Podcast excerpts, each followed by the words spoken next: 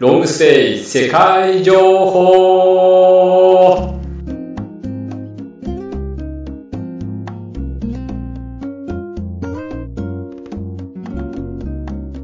皆さんこんにちは。この番組はロングステイサポートクラブが提供しています。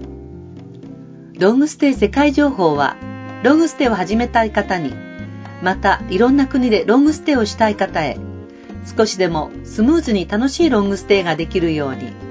ロングステイ財団。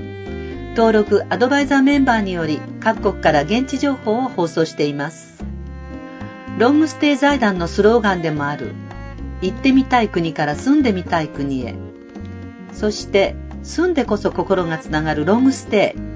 をモットーにロングステイサポートクラブは情報発信基地として皆様に最新情報をお届けします。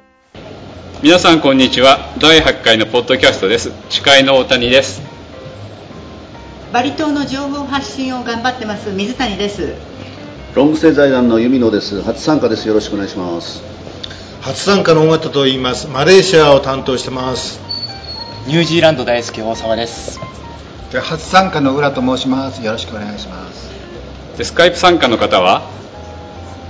えー、あなたの古賀です。今日は、えー、ベネチアから参加しております。よろしくお願いします。伊豆の国から鈴木です。よろしくお願いします。はい。四国松山の橋本です。よろしくお願いします。神奈川県茅ヶ崎の宮沢です。よろしくお願いします。はい、えー、初参加の大阪から渡辺です。よろしくお願いします。そして本日のゲストはニュージーランドにお住まいの白川さんですニュージーランドの白川です。よろしくお願いします。それでは皆さんよろしくお願いします。よろしくお願いします。このポッドキャストはロングステイアドバイザーの有志による勉強会を何回か続けていたのですがなかなか内容も興味深いのでポッドキャストにしてできるだけ皆さんにも公開していきましょうということで始めました、えー、今日はですね2010年2011年の調査でロングステイしたい国人気6位のニュージーランドを取り上げますさて今回の収録場所なんですけどもロングステイ財団ではあるんですけども財団自体が、えー、赤羽橋から虎ノ門へ引っ越ししました。えそれに関連して事務局長の方から一言いただけないでしょうか、はい、えー、新事務所はあの虎ノ門の、えー、地下鉄駅歩いて、えー、数分のところにある、えビジネスの中心街です、え非常に、え活気のある、え場所で、え私どもも非常に喜んでます、え20周年を迎えた財団としましては、えここをまた新たな発信基地としましてえー、新しい、え、ロングステイのさまざまな情報をですね、え、これから発信していきたいというふうに思ってますのでどうぞよろしくお願いします。そんな新しい財団のオフィス1階にあるんですけどももうその扉の一つがですねカフェに直結してます。でそのカフェリセットカフェっていうんですけどその一部を会場として今収録しています。えっと、お店自体は普通に営業しているので周りの音も入ってですね臨場感があって楽しいんじゃないかとえー、期待してます。で、えーと、いつものように最初ですね旅行業界ニュースをお話しするんですけどそのコーナーをまたいつものように水谷さんお願いしていいですか？はい、えー、ニュージーランドですけれども、えー、先日のニュースによりますと、9月30日明日からですね夏時間が始まるそうです。で、えー1週間ほど前日本もあの秋分の日で日中の時間と夜の時間同じになりましたけどこれからニュージーランドはだんだん日中の時間が長くなってでベストシーズンを迎えるということです。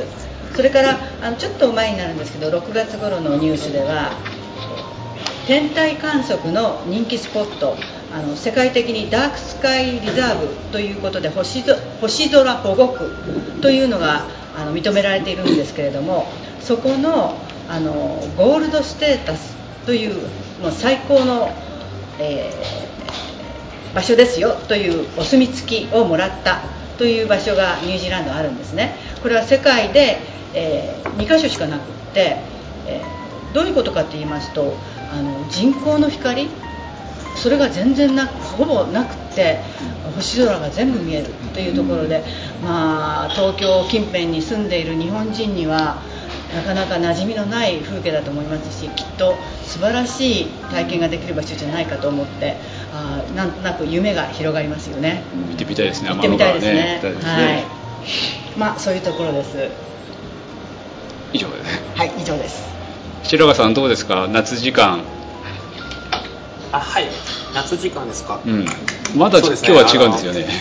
結構ですね。あの夏時間の後って例えばあの月曜日、はい。来週の月曜日とか多分あの学校とか仕事にですねあの遅刻していく方が結 構多いなと思うんですよ。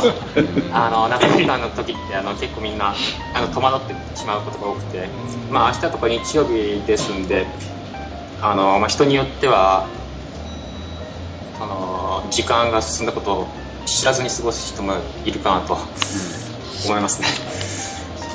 まあでも結構夏時間はいいと思います。あの本当夏ですとこうまあ結構なんですか早めにまだ明るいうちに仕事を切り上げて少しあのビールを飲みに行ったりとか、まあヨット乗ったりとかそういう方もいらっしゃいますんで。いいですね明るいうちからビールそうですね。いいことだと思います。で徐々に聞いていきたいと思うんですけど最初にね白川さんってどういう人なのってお聞きしたいんですけど、なぜニュージーランドにいらっしゃるとかねちょっと簡単にご説明願えますか、あはい、えーとですね、私たちはあの、まあ、教育をもっと、まあ、エンターテイニングにしようということで、あニュージーランド人とビジネスを始めましてそれでですねあのまずは日本語をもっと楽しく学べる、まあ、スマートフォンのアプリケーションを作ろうということでそのニュージーランド人のビジネスパートナーの母校の教授に連絡を取ってですね一緒に開発することになりまして、まあ、それがあの進み始めた理由です。すごい。ニュージーランドに。開発ですか？ソフトウェア開発、はい。教育をエンターテインメントっていいですね、だからゲームのようにこのスマートフォンのアプリでね日本語を現地の人が勉強するわけですよね。そうですね。そのためのを作るすごいですね。はい。そのためのアプリを 作ろうということです。そうするとお仕事用のビザですか？今は。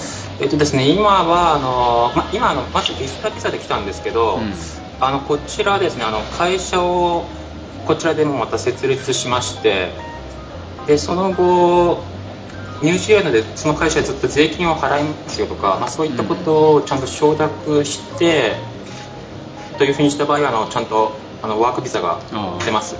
ただあのその会社のですね25%以上の株25%以上の株主である必要とか、まあ、いくつか条件があります。難しそうですね。いやあのビザについてお聞きしたいんですけど普通の人がね、まあ、ロングステイ2週間以上人によっては1ヶ月とか3ヶ月とかあるかもしれませんけど滞在するためにはどんな方法があるんですかね？まずですねあのリタイアメントビザなんですけれどもこれはあの年齢が66歳以上ででしてあの20あ2年間ですねあのそうですね2年間あの、まあ、申し込み時にそのあ2年間これ有効でしてで申し込み時に6万ニュージーランドドルの所得があること。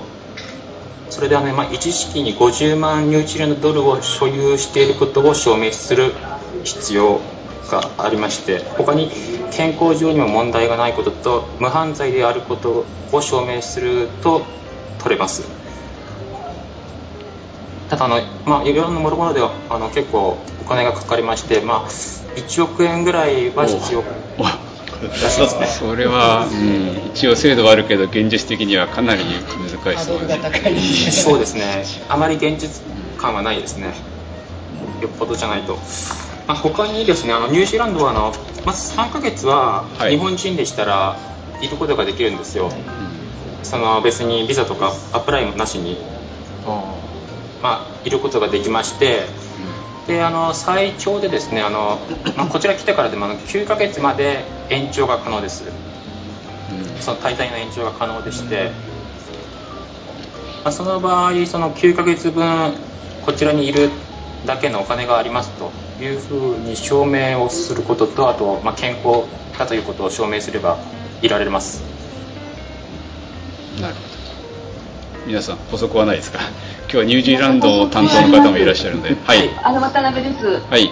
あのビザについてなんですけれども、あの9ヶ月滞在した場合で日本とかにまあ帰った場合ですね9ヶ月間まだニュージーランドに入れないので、そこだけ注意ですね、そうですね。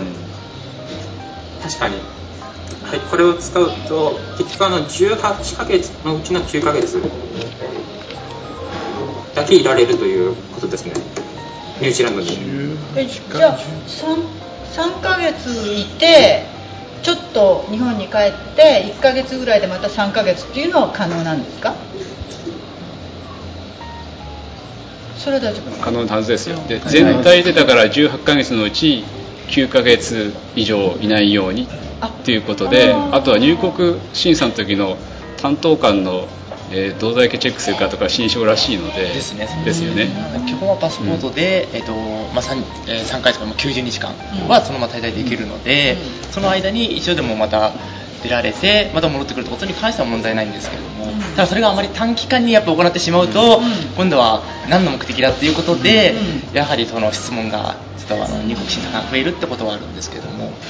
じゃあだから3ヶ月ごとをずっと繰り返すっていうことは不可能なのね、要するに18ヶ月のうちの9ヶ月。ですねそうです。ねだからその18ヶ月をね、どの18ヶ月取るかっていうのがその担当官に任されてるらしいんですよ。聞いたところによると。はい。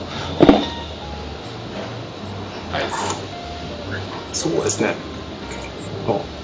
その学生ビザに関しても、あの語学留学とかの場合ですと、まあ、1年間確実に大丈夫なんですけど1年以上語学留学があるとあのたまにその、まあ、担当の人によってはあの移民局の方でこう引っかかる場合があるらしいです。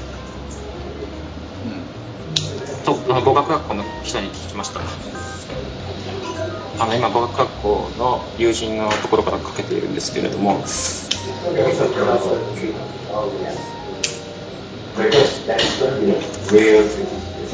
英語だ。もしもし。はい。今英語が英語が聞こえてきましたけど。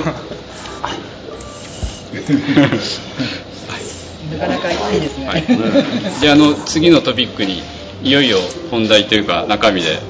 あの暮らすためにはねどうするかっていうのを最初に聞いていくんですけどまずはこの大事なお住まいなんですけど住まいの環境とか値段とかどんな感じになってるんでしょうか？はい。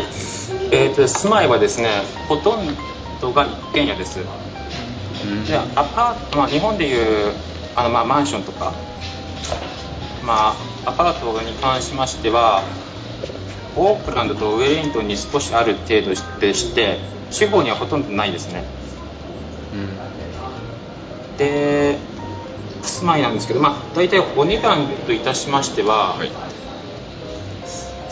夫婦2人の場合ですと400ドルから600ドルぐらい週。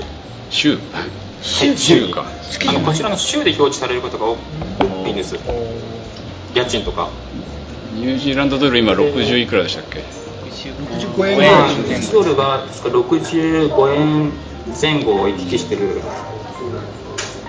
形だと思います。ってことは週で、まあ、あのお一人の場合ですと、お一人の場合ですとあの、まあ、私も一人なんですけど今あの私210ドルです。週に。週に。そちらの方は光熱費は含まれてる？あのこれは私のところは光熱費が含まれています。含まれてる。ただこれはあの珍しいです。ニュージーランドの中では。白川さんはあの、えっと、ウェリントンですよね。はい。私はウェリントンです。でアパートですか？一軒家じゃなくてフラのそうですねアパートアパートと言いますね私のところは、うん、あのなんあの部屋がいくつもあるんで、うん、なので安めなんじゃないですか値段が。そこに、まあ、ただ2階建てなんですよ、うん、2階建てなんであのアパートといっても本当に小さいところなんですけど。じゃあフラットという形になるんですかね。あっとですね。ただあのシェアしているのはあの私のちょっと今キッチンをシェアしているんですけれどあのー、そうですね。ただまあこのぐらいの値段でもキッチンがついているところもありますね。だから完全なもう日本でいう一人暮らしができる場所があります。200から300ぐらいで1人でしたら。結構シェアリングシステムは発達してるんですか？あはい。あちょっと今あのあルームのシェアリングは非常にあのポピュラーですか？あそうですね。はい。ものすごいあのポピュラーですね、えー、っと、まあ、こちらの場合学生とかですと、まあ、結構あのシェアしてあの一軒家とかをですね例えばあの5人ぐらいでシェアして1人100ドル以内に抑えるとかそういう方が結構いらっしゃいます。ただあのあまりロングステイされる方で、まあ、そういったことをするっていうのは、うん、結構結構いろんなその大変なんでその他の人たちとシェアするのも結構そのトラブルとかもよく起こると聞きますんで、う。ん、あまりおすすめはできないですね、うん、そのノービザでいられるね、えーと、と3ヶ月とか9ヶ月とかそういう期間で住まいを借りるっていうのはできるんですか？そうですね。まずあの、まあ、私のいるところは最低1ヶ月なんですよ最低1ヶ月、うん、であの場所によってはですね大体、まあ、一番多いのが半年ぐらい、うん、最低半年は契約してくれと、まあ、場所によっては1年とかいうところもあります、うん、その、えーと半年で契約したり1ヶ月で契約したりする時のね、えーと、週の値段と1年の時の週の値段が違うような気がするんですけどどうですか？同じですか？それは入居時のうん、あの入居時にあのこの値段で週払いますっていうので、うん、スタートして、うん、あの結局そのその料金であのそのその家賃の額であのそれからもずっと進むことになります。つまりあの最初に例えば入居入居時に例えば300 300ドルだったとした場合ですねあの例えば1年後に家賃が例えば280ドルに、まあ、下がっていたとしても300ドルを払っているというケースが多いです。これはあの大家さんによって若干変わるんですけど。なのでやっぱ初めの契約の時ですよね。その時にどういった形というか金額でやるかってことで決まってしまうってことですよね。そうですね。はい。その契約っていうのは大家さんと直接なんですか？物件を見つけるのに不動産屋さんとかそういうのはないんですか？あ不動産屋さんもあります、うん、あの不動産屋さんですと大体通しますと1週間分の家賃、うん。を取られる紹介料として。ただあのあまりですねあの最近は不動産屋さんを通すのが一般的ではなくなってきていましてあの結構のトレードミーというウェブサイトがあるんですよ。なるほど。ウェブがあるんだ。あの掲示板のようなあのウェブサイトがありましてそのウェブサイトでこう直接連絡を取って決めるというパターンが多いです、それはいいですね、うん、そうすると3ヶ月以内のロングステイヤーは具体的にはどのようにしてその住むところは探したらいいですか？そうですね。あの、ま、一番いいのは日本にいる間にそのトレードミーを使ってなるほどあの絞り込んでおいてですね、こう塩みたいなことを絞り込んでおいてこちらにまず来てまずあのモーテルに入ってまあ、モーテルにいながら、うん、その若干絞り込んでいたところをこう手当たり次第見て決めていくという形、うん、ああなるほど。なんかできそうな気がしてきます。そのウェブサイトの名前ですけど、はい、もう一回教えてください。でねあの Trade Trade Me です。あのあのあのああのロバーツの R はい。A の A で D はのデイビッドの D であの E は English の E であの M はあのマザーの M で E はイングリッシュの E、えちょっと待ってください。今ちょっとそちらにもう送りますか？送りますね。見えました、うん、皆さん。見えました見えました。トレードミーそうみたいだけどトこれはもうニュートラルが大体家を探すとかだからもうあの借家だけでどうするあって探したり売ったり買ったりですもんね。これはバイングセーリングレントって名前リットが書いています。これはあれだ。違うから家具もそこで借りれるんです。そうあのオーストラリアでも全く同じのがあります、プロパティあったすいません、宮沢ですが、ちょっと音声が、これ、これ、すいません、あれ、仕事探すだとか、車探すとか。そうですね。いろんなもの探せるんですね。なんか、我々、え、回線の調子が良くないみたいです。うんでもトレードミー、あ覚えとけですね。はいうんそれで検索できると。じゃあ次にまた質問なんですけど順番に聞いていきますか、い、きなり無茶ぶりですけど水谷さん 質問はありますか？あのーニュージーランドってラム肉が美味しいと思うんですけれども食べ物ってなんか独特なお料理とか特別なこうおすすめお料理とかあるんでしょうか？おすすめの食べ物ですか？はい。あはい。えーとですねニュージーランドでまあ一般的な食事ですとあのパイ。あのパイの種類がすごい豊富でしてあのそうですね。であのどこのあの結構お店も自分たちのその独自の美味しいパイをたくさん作っていますんでこちらに来たらぜひパイを食べることがおすすめですね。他にあのフィッシュチップスもあのイギリス同様一般的でして、こちらの方もあの店によってはものすごい美味しいんでおすすめです。で普通はじゃああのパイは朝ごはんとかランチとかそういった時に普通に皆さんそう食べてる？ですね。大体あの、まあ、パイです。と大体朝昼。あフィッシュチップスですと夜食べるというケースが多いです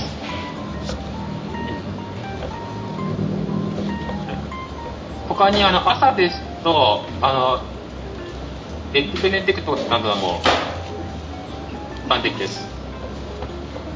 エッグベネディクト。それ何ですか？何ですか大沢さん。二人でどういったものですか？あれ？あ名前も聞くんだけどね。エッグベネディクトってなんだっけ？ですねあのあ卵料理なんですが、えーっと結構ですね。ゆ茹でたやつですか？あのイングリッシュマフィンの上に、あのハムやベーコンを乗せてですね、あのポーチドエッグとオラン,、オランデーズソースを乗せて作る料理です、日本でも稀に食べられる場所があると思うんですけれどああまり日本って一般的ではないんですよね。でも小麦粉が好きな人はいいですね。パンパン好きの人にはおい。ね美味しそうですね。そうですね。パン好きな人にはすごいいい国です。あお米なんか買えるんですか？すぐはい。お米も大丈夫ですよ。あのーそうですね。結構あのオークランドとか、ウェリントン、まあクライストチャーチですとアジア系のスーパーがありましてそういったところでお米も調達できます。じゃあ納豆とかもあります？あります。はい。あのウェリントンでもですねあの、まあ、中国系のスーパーで、えー納豆の方もお見かけしましたですね。ああとあのジャパンシティというのがウェウェリントンですとありまして、そこでも見かけましたジャパンシティで日本人街みたいなとこもあるんですか？あいやあの店の名前。あです店の名前ね。リ リトル東京みたいなのかと思いましたけど。店の名前か。そんな風になんか聞こえますよね。まあそうまあ、店の名前なんですけどあの中国人の方がオーナーなんですけど、日本の納豆とか日本のジュースとかも手に入ります。日本のレストランも数多くありますか？まあ、い今でもなんでちょっとですかえもう一度あの質問を繰り返します。あの日本のレストランはたくさんありますでしょうか？あります。はいあのオークランドオークランドウェリントンクライストチャーチですと回らないですね。あの日本食のレストランは他の町ですとあのクイーンズタウンとかダニーレンが少しある国でして、地方都市がですね。あの、まあ、町に1軒あるかないかですね。ワンガンネイとかインパカーゲリと。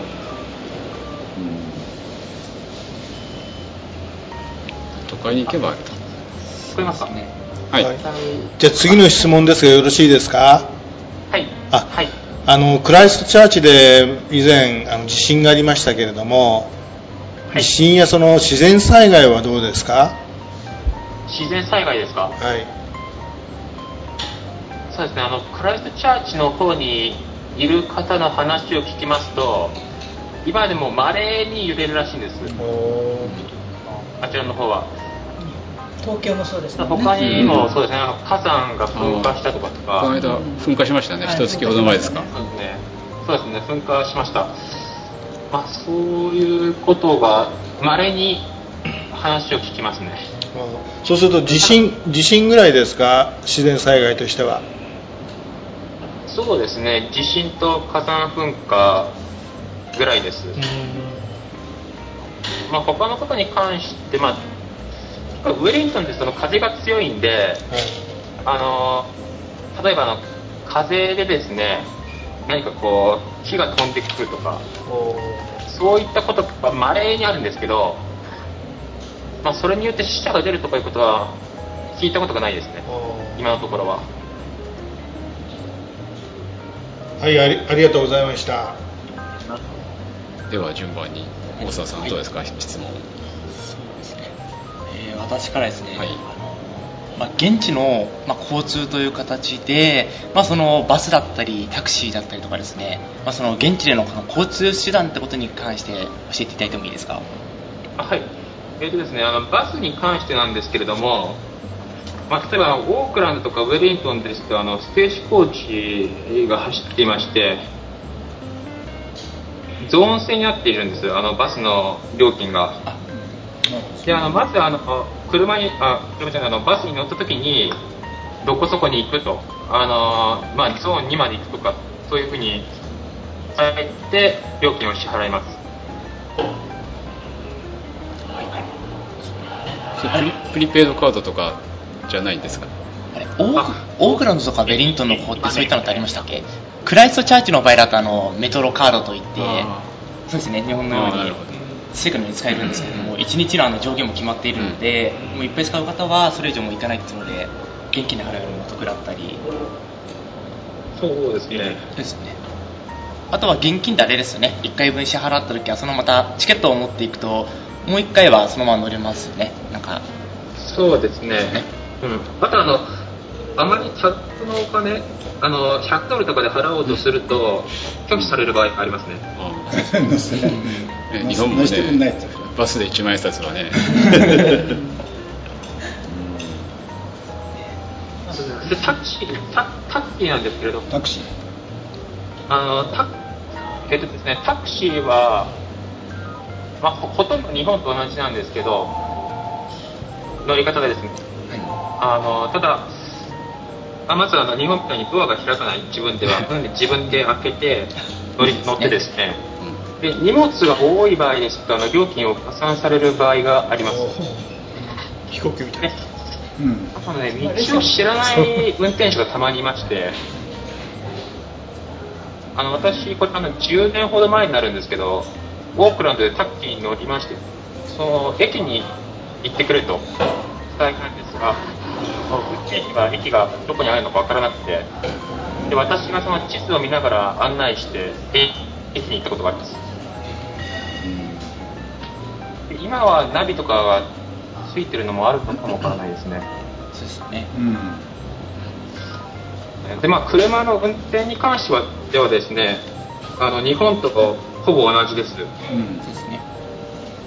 ただ、まあ、一つ違うといえば、あの、ラウンドアバウトっていう、その、イギリスとかにある信号ではない、その、なんかこう、ロータリー。ロータリーの交差点がありまして、はい。あれが少しあの日本とは違うそうですね。なるほど。今現在あれですか、現地の方では運転はされているんですか？あはい、私が走ってます。あ、運転は。で実際ですね、今年の3月ぐらいに、一回現地の方の交通ルールとかって変わりましたよね。そうですね。ですね。はい。あの、以前は、信号のでですね、信号なので、右折をする車が優先だったんです。うん。それが、あの、まあ、法律が変わりまして、日本と同じく左折が優先になりました。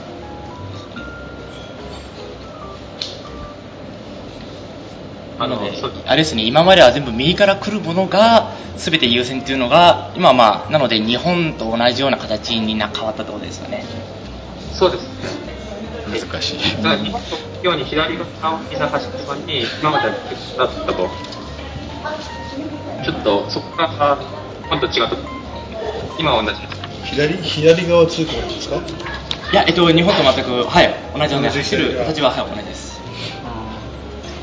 あ、そうなんだ。じゃあ左側通行の右側ハンドル。もうこれは日本と車は全く変わらない、そのままです。はい。同じですね。ベンツとかも右ハンドルですね、こちらは。ベンツとかはね。あ、そう、イギリスに近いのか。そうです。右で日本日本だとすごく運転しやすいです、日本と同じ。なので、これもあの聞いた話なんですけども、ただこれも今年の3月に変わったばっかりということで、現地の方でもいまだにまだ慣れてない方もいらっしゃるということで、そこは結構気をつけた方がいいですよね。そうですね。はい。あの、貴様に気をつけた方がいいですね、そこのところは。あと日本でいうところの高速道路があまり発展ないです、こちらは。ですね。オークランドの方だと、まあ、高速道路というかそういった形、まあ、近いものもあると思うんですけど、ウェリントンなんかはありましたウェリントンもあります。はい。あの、私があの、ニュージーランド、北から南まで全部行った結果ですね、あの、オークランド、ウェリントン、ダニーデンの近くにだけ、近郊にだけ、高日本の高速道路らしきものがあります。ですよね。ただまあもちろんお金がかかると思いますそれ首都高みたいなイメージですかね、そうするとね。そうですね。広く、はい。で地方にはないと。そうですね。はい。地方には一切ない。あのアジアの中心地は非常に渋滞がどこも多いですけれども、そちらはどうですか、渋滞は。こちらですね、あの、オークランドとウェリントンだけ、こう、朝というに、稀に渋滞があります。まれ。稀に。はあ。っていうことはほとんどスムーズに走ってるっていうことですか？そうですね。はい。レンタカーはいかがですか？レンタカーですね、あの、大体大手ですと、1日50ドル。まあ、これあの保険も入れてですね、大体1日50ドルぐらいでして、で、あの、私、最初にニュージーランドに来てからレンタカーだったんですけど、まあいいですね、あの、私の借りたところは、あの、少し安いところでして、そこは29ドルでした。あのマニュアル車が多いんでしょうか、それともオートマティックでしょうか？まあ、ほとんどオートうん。オートマが若い人の中にはあのマニュアルが運転できないという人もいます、そうですよね。ニュージーランドは。最近レンタカーはオートマになってきてると思うんですけども現地に住んでる方が運転してるものは結構まだマニュアルだったりっていうことで、私が行った時はあの杖ついてるおばあちゃんがあの車の時はマニュアル車って言うからすごいなっていう。ヨーロッパのあのレンタカーはあのほとんどが、まあ、あのオートマではなくてマニュアルなんで、えちょっと、えー聞いてみただけです。はい、ありがとうございます。オープンカーあります？オープンカーいっぱいしてますか？あはい。屋根のない車。あ、えっとですね、あ、あまりないですね。せっかく景色がいいのにもったいない。そうですよね。あの、ほとんどがですね、日本からあの輸入の中古車です。で、結構あの地味な車が多いです。おはいニュージーランドは基本的にあれですよね結構日本車がかなり多いですよね私が行った時は結構三菱とかですね。はい。本当日本の車そのまま持っていけるんだ。そのまま、ね。もう日本で焼かずそのままチンって形で、じゃあ車その辺で。いや浦さんどうですか？あ質問ああ初めて参加しました。浦です。あの白髪さんの昨日の朝の食事昼間の食事 夜の食事を何人を取られましたか？覚えてないのか。それと自炊をされますか？はい。えっと、まずですね、あの、私のあの、あ昨日のあの、朝昼晩なんですけれども、朝がですね、あの、まず、あの、インドカレーって、で昼がですね、あの、チキンサラダ。で、夜が、夜がですね、あの、ニュードルですね。ヌードルはい、あのそういう形でして、であの今、自炊なんですけど、あの普段はですねあのキッチンのあるところに住んでいるときは、パスタとか、まあ、そういったものを作っているんですけれども、今ちょっとキッチンがなないところにいまして、大体あの外でサンドイッチを買ったりとか、あのスーパーとかでですね、ああとまあフィッシュチップスを買ったりとか、こういう形で食事をとっています。夜も夜もフィッシュやチップスですか？そうですね、夜、あのフィッシュチップスは夜が多いですね。あまり昼とかから食べるとちょっともたれてしまって、気持ち悪くなってくるんですよ。揚げ物ですか？あの、うん僕は。フィッチャーチップスにビール最高ですよね。そうですね。でお米はじゃあほとんどお食べにならないってことですか？いや、米も作ります。うん。あのー米も、あの買えるんですよ。あの、こちらの一般のスーパーまでですね、あの、大体3枚、4枚両方購入することができまして、オーストラリア米などをよく買ってですね、あの、お米を作ります。オーストラリアもありがとうございました。どうも。あのー食事に関してなんですが、マレーシアはイスラム教の国なんで、お酒を買うときには相当関税が高くされてるんですが、そちらはお酒に関してはいかがですか？こちらはお酒が安いです。あの、ビールなども、大体6缶で15ドルくらいです。15ってで、大体1000円弱ぐらいですね。まあ、ビールも缶だったりこう瓶だったりっていうのでちょっと若干ね値段が変わるんですワインもワインもはいワインね。ワインも安いです。20ドルぐらいで。10ドルっていうと、ろ650 650円ぐらい。1300円ぐらい。結構普通のスーパーでもかなりの種類売ってるので安いもんだと本当もう500円以下のものも結構あります。しそれ以外のお酒というのはどんなビール、ワイン、それ以外はどうですか？それ以外は結構輸入のお酒が多くてですね、例えばあの日本の酒も売ってますし、他にあのアメリカから例えばテネシーハニーだとか、あのまあ、アイリッシュとか、そういったものも売ってます。そういったものも結構好まれる方も多いです。そうするとやっぱり輸入だからそれだけ輸入品は高いということですか？気になるほどじゃないんですよ。気になるほど。あの、競争が激しくて、本当もう皆さんギリギリのところで、売られあの札幌高くないですか？あとはまあ他のお酒としてはバーボンという形で、まあ、コーラ割りのものを結構飲まれる方とかただ結構現地の方はそのビールっていう種類もかなりニュージーランドもかなり多いので、でまたあのその地方によっていろんなビールをまあ出しているので、まあ、それによって結構やっぱ飲む方は結構その好みが変わってくるんですけども地ビールがあるんですね。やっぱもうはい。そうですね。やっぱりまあ、バーとかで5ドルぐらいです。5ドル。はい。あなんで、まあ、3、400円ああのバーバー形式が多いんですか？やっぱあのオーストラリアのスタンドバーみたいなところが多いですか？飲むところは。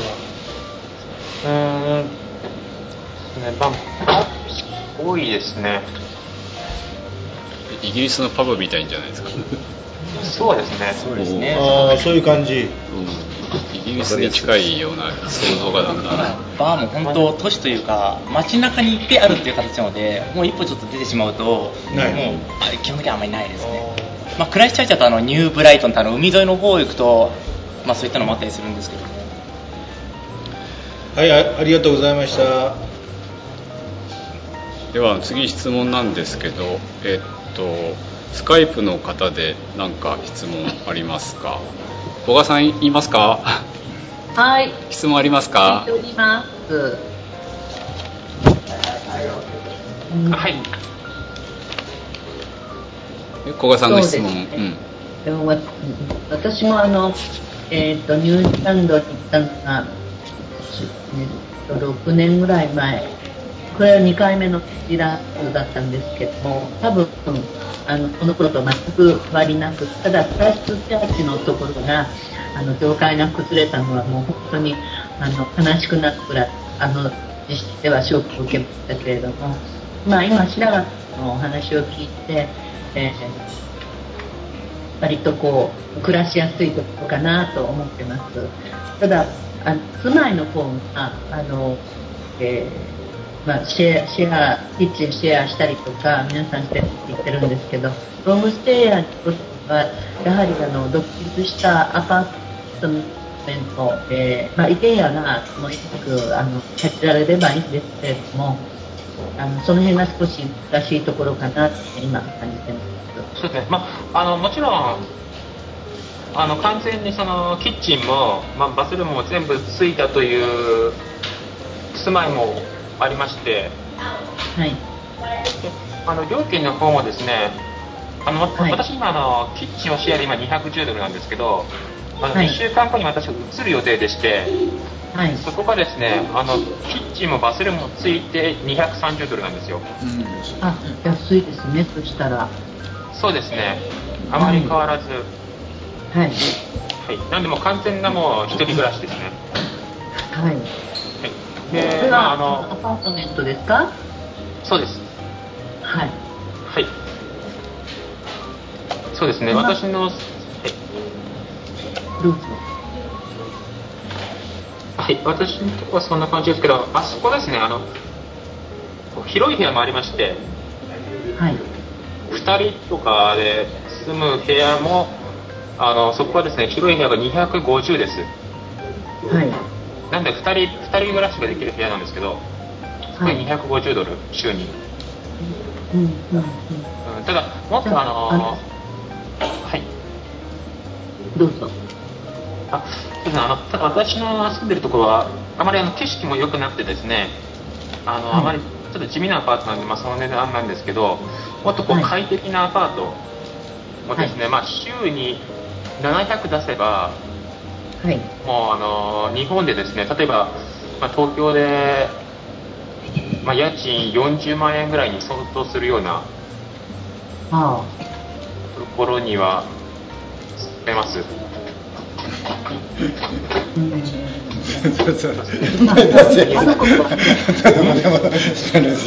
自分のあ計画に見合ったところは、そうですね。はい。安心しました。以上でしょうか？はい。で鈴木さんはい。鈴木さんどうですか質問はい。あの、自動車免許は国際免許でしょうかね？あそうですね、私は今はあの国際免許なんですけれども、これ1年以上の場合ですね、あニュージーランドの免許に切り替えなきゃいけないんですよ。はい。で、あの私はあの、最初の免許からアメリカで取ってって、他の場合ですぐに切り替えとができないんですけど、日本、ニュージーランドの間は、なんかこう、あれですね、お互いに免許を認めるという制度があるらしくてですね、日本の免許を持っていれば、あの簡単な人実技ですぐに取ることが、こちらの免許も取ることができます。あ、そうですか。試験。確かになのでニュージーランドも前はあの日本の運転免許証を持っていたとしても現地のあのちゃんと、えっと、実技から全て受けなきゃいけなかったかと思うんですけれどももう今ではあれですよね。あの日本の免許さえ持っていれば簡単にこう切り替えという形で切り替えで。あれですね。できるようになった感じです。そうですか。はい。切り替えっていうのは日本のがなくなっちゃうってこと？えーっというとか、日本のものを現地の認めてくれるという。はい。の環環境を聞きたいんですけど、あの Wi-Fi はどんな感じでしょうかね？あそうですね、インターネットの環境がですね、悪いですね、正直。ああ、悪い。あのまず、例えばあの、ウェリントンですと、あの街の中心部であのフリー Wi-Fi があるというふうに、まあ、歌ってはいるんですが、実際に繋がったことがないんです。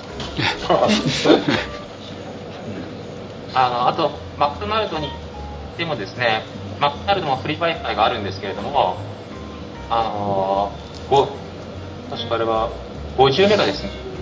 50メガまでしか使えないんです。で、あの、まあ、他に料金を払って使う場合もですね、例えばスターバックスで料金を払って使う場合も、本当もう、かなりあのですね、7ドルで20メガ、なんか、すごいあの容量が少ないんですよ。ああ、遅いですね。遅いですね、はい。で、あの、もうすぐあの、ちょっと使えてなんか使ったらもう、使えなくなってしまう。うんうんで、家でつなぐ場合ですと、あの、例えば70ドルで10ギガとか、そういうプランがありますね。で、あの、スリングショットという会社が使い放題のプランも出してまして、それも大体70ドルぐらいです。なるほど。はい。好きですか？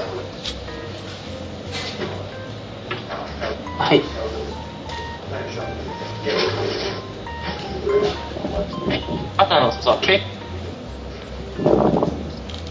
携帯携帯電話のインターネットもですね、あのあまり容量がなくて、あの、日本のようにその、いくら使っても条件これとかいうプランがないですね。うん。え旅行者用の SIM カードとかないんですか？旅行者用です。あの、それあります。例えば、あの、プリペイもあの、自分の携帯の SIM 変えるって、すぐ使えるようにやってとか、するんで、ただ、あの、トラックがかかってると、あの、こちらでマルチ解除しなければならないんで、そうなるとですね、あの、それができるようにしていかなければいけないということになります。結構あれですね現地の方っていうのはプリペイドとかってでも使える方の方がまあ割かし多いですよねね。ですよね。なのでプリそうですね。ペイドの方がその特に何か急に日本に帰国されたりしても特に解約とかって手することも一切ないですしただまた1年全く現地に行かれないとその番号が失効してしまうっていう形で。でまた大沢さんそのパターンですか？はいあのもちろんプリペイドでなるほど。マレーシアを3ヶ月使わないとなくなってしまうんですね。私もプリなんですけど、私のやつは1ヶ月と、あプリペイ。1ヶ月使わないともう、なく、もうなくなっちゃいます？あの、あそうですね、もう、残ってても、すべてが、もう、それはプリペイドして残高っていう形ですね。あそうでしょう、シムの番号じゃないみたいですね。ですねそうかな。くな番号も登録消えちゃうとまたその入れ物を買うのにまたお金がいるってことなんですね。ただプリペイドだけの料金であればえーとしかしですね。ちょっと定かなんですけど30ドルとかもう50ドルぐらいでもうそのもの自体が買えるので、でそれにいくら使うかをチャージしていくわけ。ですね、はい、でニュージーランドの場合だとあのボーダフォンっていうのがきっと会社で大きいかと思うんですけども、もうそこのショップで、まあ、いくら分チャージしたいってことを伝えればなんかレシートみたいなのができてですねその番号を打ち込めばもうそのまま使えるあ、多分ちょっと私、ボーダーフォンなんですけど、はい。あのー、まあ、45度あってですね、で、あの、今、これが1ヶ月でのプランで40もらって、で、あの、一般の電話にかけられるのが多分1ヶ月で。で、一般携帯電話テキストを送れるのが5000テキスト。で、他にあの、特定の人に一人だけ、あの estimate っていうのがあるんですけど、それが分かけられまして、テキストもその人だけには1000テキストってます。で、インターネットに関してはあの300メガです。まあ、テキストってあの日本でいうそのショートメッセージという形で、もう最低限のなんかメッセージを送るっていうものなんですけれども。もうそれはあの番号のプランによっていろんな種類がありますよね。はいでまたこれもあの同じボーダフォン同士で電話をするのかもしくは他社に電話をするかによってあともしくは時間帯によって料金が変わったりたまにそのクリスマスとかそういった時期になってくると、まあ、あのいくら分買うともう50ドル分無料でついてくるとかまたいろんなそういったキャンペーンとかも行ってると思うんですけど。スマートフォンはどうですか？iPhone とかはい。普及してます？ありますあそうですね。ただあの今回 iPhone5 でも契約が最低2年契約でした。で料金多分アメリカとかに比べてと思います。iPhone の本体自体。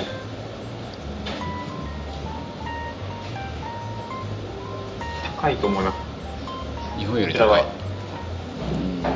現地の方は iPhone とか使われてる方は多いんですか？iPhone 使われてる方多いです。あ多いです。あのスマートフォン使われてる方の4割ぐらいは iPhone と思いますね、うん、私の周りに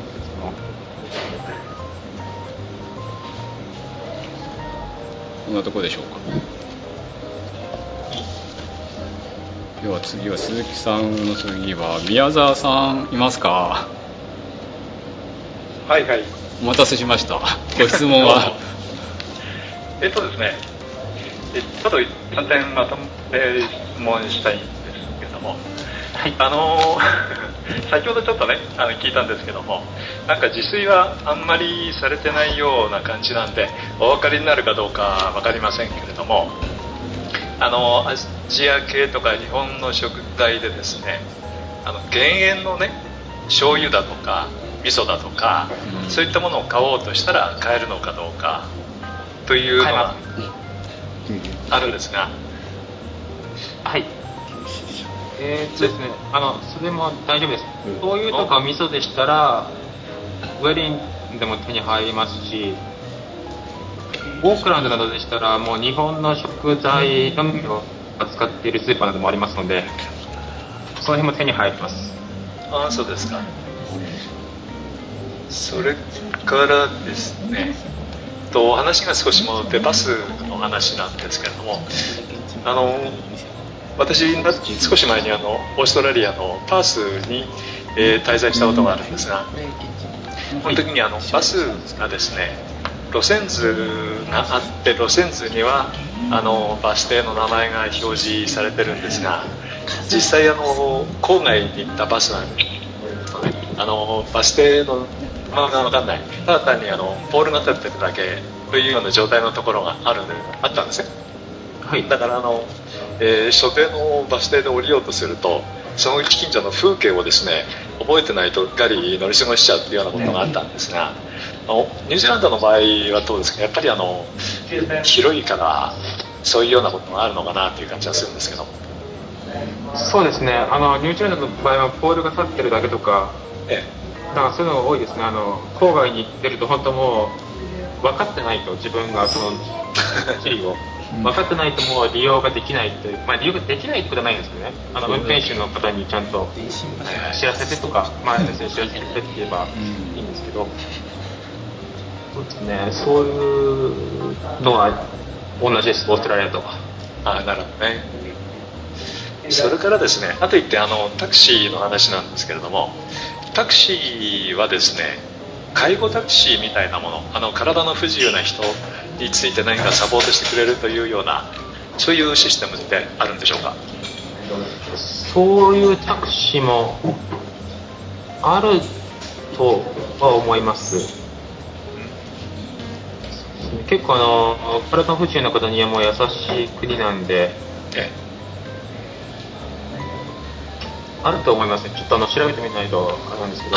そうですか。わかりました。はい。じゃあ、とりあえず以上です。はい。では渡辺さんはいらっしゃいますか？あはい、渡辺です。聞こえます？あ、はい、聞こえます。すみません、ちょっとね、あの、住まいと交流のことでちょっとお聞きしたいんですが、はい。大丈夫ですか？音割れてません？あ、大丈夫ですよ。あ、大丈夫です？あのね、ちょっと先ほど、あの、住まいで週よ400から600ドルってことでお伺いしたんですが、今ね、ちょっと私、あの、2ヶ月に1回大阪でロングステイセミナーをやってまして、それで、あの、1回は必ず現地の方に私、チェックに行くんですね。で、大概あの、今、セミナーに集まってこられるお客様が50代以上の方が多いんですよ。でなった場合に、やはりあのそこそこちゃんとした部屋に住みたいというか、あの滞在したいという希望がありましてね、その場合であれば、まあ、現地であのサービスアパートメントっていうので、まあ、ワンベッド、2ベッド、3ベッド、で、お部屋、まあ、キッチンついて、あの洗濯機からすべてついてという形のお部屋をいつもご案内するんですが、その場合、大体、最低でもやっぱり1泊170から200ぐらいするんですね。い一泊ですか？はい、だってです。結構あのサービスアパートメントなので、食器も全部ついてるので、結構料金的に高いんですよ。いろいろまあチェックしたところですね。で、ちょっと今回すごい、あまりにも安かったんで、だからすごくどういう感じのお部屋なのかな、すごい興味がありませんね。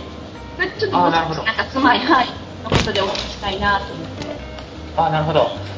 えーとですね、あの、まあ、600ぐらい払ってもですね、あの街の中心部にあるところで、例えばウェリントンとかオークランドですね。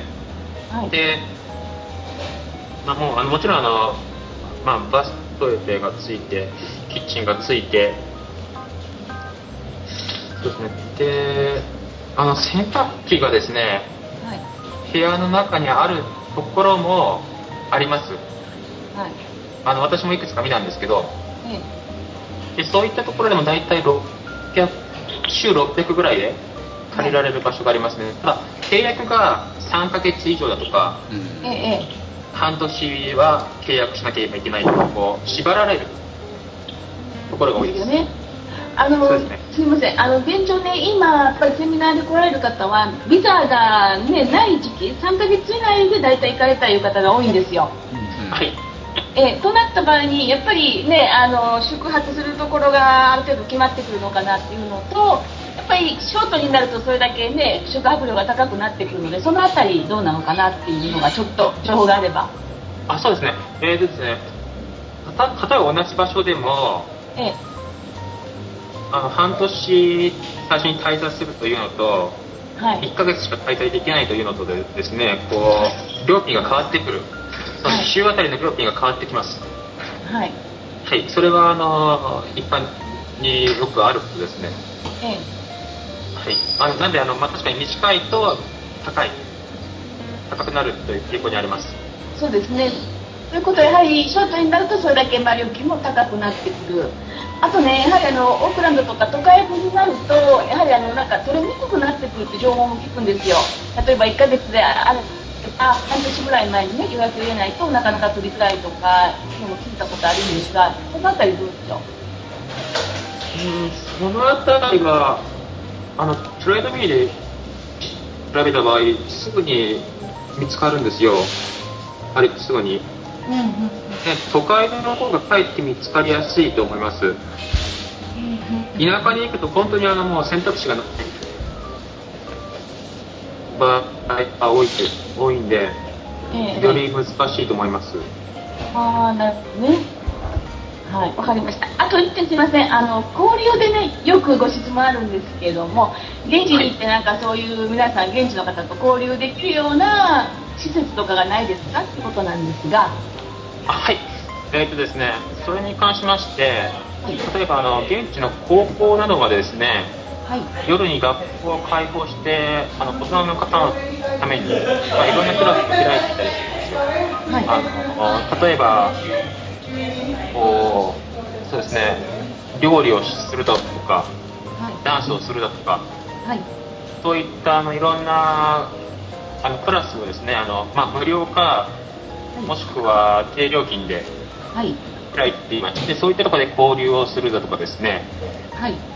他にあの Meetup.com っていうあのサイトがありまして SNS なんですけどねはい。あのそこでですねこう見た場合結構いろんなイベントをやってるんですよはい。でそこで見つけてこう参加するとかいうことがありましてで私もですね、はいあのそこでたまに参加するしたりするんですけどイベントとかにはい。あの大体年齢層も幅広くて、はい。まあ、10代から上は60、70代ぐらいまでの方が結構はいミートアップでイベントを見つけてはい。あの集まっていきます交流を深めていますはい。という感じですね。はいはい、わかりました。ありがとうございました。そのミミーキャットですか？それは外外国の方もよく参加されてるんですか？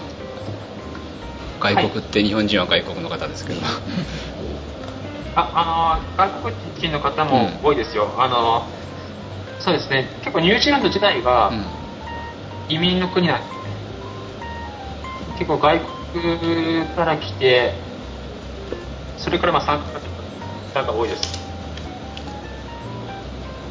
あれ？聞こえますか？聞こえます。じゃあ日本人以外にもいろんな国の方が参加しているようなイメージですか？そうですね。そそのうあの何ですか？ウェブサイトの名前をもう一回。はい。あのあの Meetup です。 Meetup。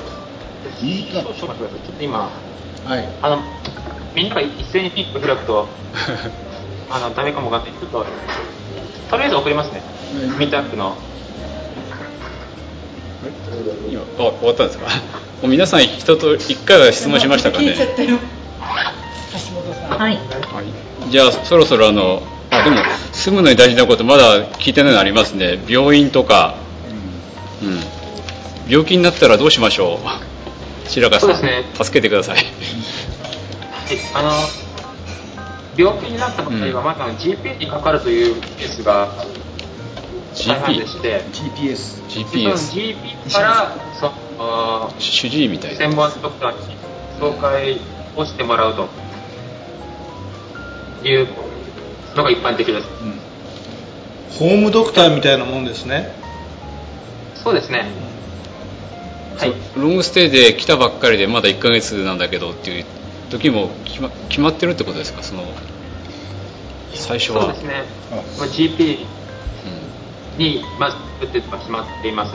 例えばあの3ヶ月未満りの近い。最寄りのはい。お医者さんのとこ行くとあの海外旅行券。はいはい。に入られてくる方が多いかと思うんですけれども、そうですね。あのそういうあの海外旅行券にこう病院にかかりたいんだけどと伝えても、あの GP に行ってくれと。まず。あいうふうに言われる時が多いと思います。ただあれですねあの海外、えー、と旅行保険とかで入って提携しているところの病院に関してはもちろん結構大きいと思うんですけども、ただやはり大きいだけあって、あのその専門医というよりやっぱ初め総合という形で見ていただくっていうので、結構私もあの滞在中あの友人が病院に行って一緒に付き添ったんですけどもあのかなり待たされたという、はい、なので結構現地にも住んでる方々とやっぱそういった形でですね、まあまあ身近にいる方っていうのでそこから紹介をしていただくっていうものの方が効率的にはいいかなとじゃあちょっとかかり方がユニークなんですね。でも逆にそのあアジアの国と違ってね病院が心配とかそういうことはなさそうですよねニュージーランドだったらね。そうですね。あのね、あそれ、あります？あれなんですよ、GP なんですけど、あの人によってはですね、非常にあの良くない、あまり腕の良くない GP がいますので、あ気を要するにもかかわらず、あの多分風邪だとか、そういうふうに判断してですね、で手遅れになるとかいうケースもたまにあります。あるんですか？じゃあやっぱり日本と同じで、ご近所の評判を聞いてそうだね評判聞いてね。うん行かなきゃいけないってことですね、そうですね。どんな方医師でもやっぱいろんな方いらっしゃるので、まあ、そこはやはりやっぱご自身でというよりはやっぱもう現地に住まれてる方とか、やっぱそういった形で祈祷を返していった方がそこのそうですね心配はないかなと。何でもその周りの人に聞いてねそれもあの交流のきっかけになっていいかもしれないですね。あの旅行保険が効く病院でもそういう感じなんですか？そうですね。旅行保険まあ、旅行保険がつくところっていうのは結局大きな病院が多いんです。はい、あの規模が大きな。で、まあ、GP のところとして、まあ、その1人しか医者がいないんではなく、まあ、10人ぐらい医者がいたりするところが紹介される場合が多いんでそういったところだと医者によるということになりますね医者によってはすごいいいんだけど医者によってはもう悪いと。あとはやはりその日本語は通じるかっていうところですよね、うん、そこはやっぱ大きい病院行ってもですね、うん、まあ、私が経験したところではその日本のこう例えば痛いとかですね、なんかそういった文字がいろいろ書いてあってそのどう痛いのかっていうので、はい、難しいですね結構難しいしくしく痛いしくしく痛い英語なんて言うんだっていう番組の途中ですが一つの番組としての目標時間1時間にはとても収まりきらないのでこの辺で前半として終了します。この続きは後半としての番組でお聴きください。よろしくお願いします。いろんな感想や要望番組で取り上げてほしい国などもぜひメールで送ってください。皆さんの反応があるとすごくやりがいが出ますのでよろしくお願いします。メールアドレスは longstay24-gmail.com longsty24-gmail.com です。ブログにも書いてありますのでよろしくお願いします。では次回の配信も楽しみにしてください。さようなら。ロングステイは登録商標です。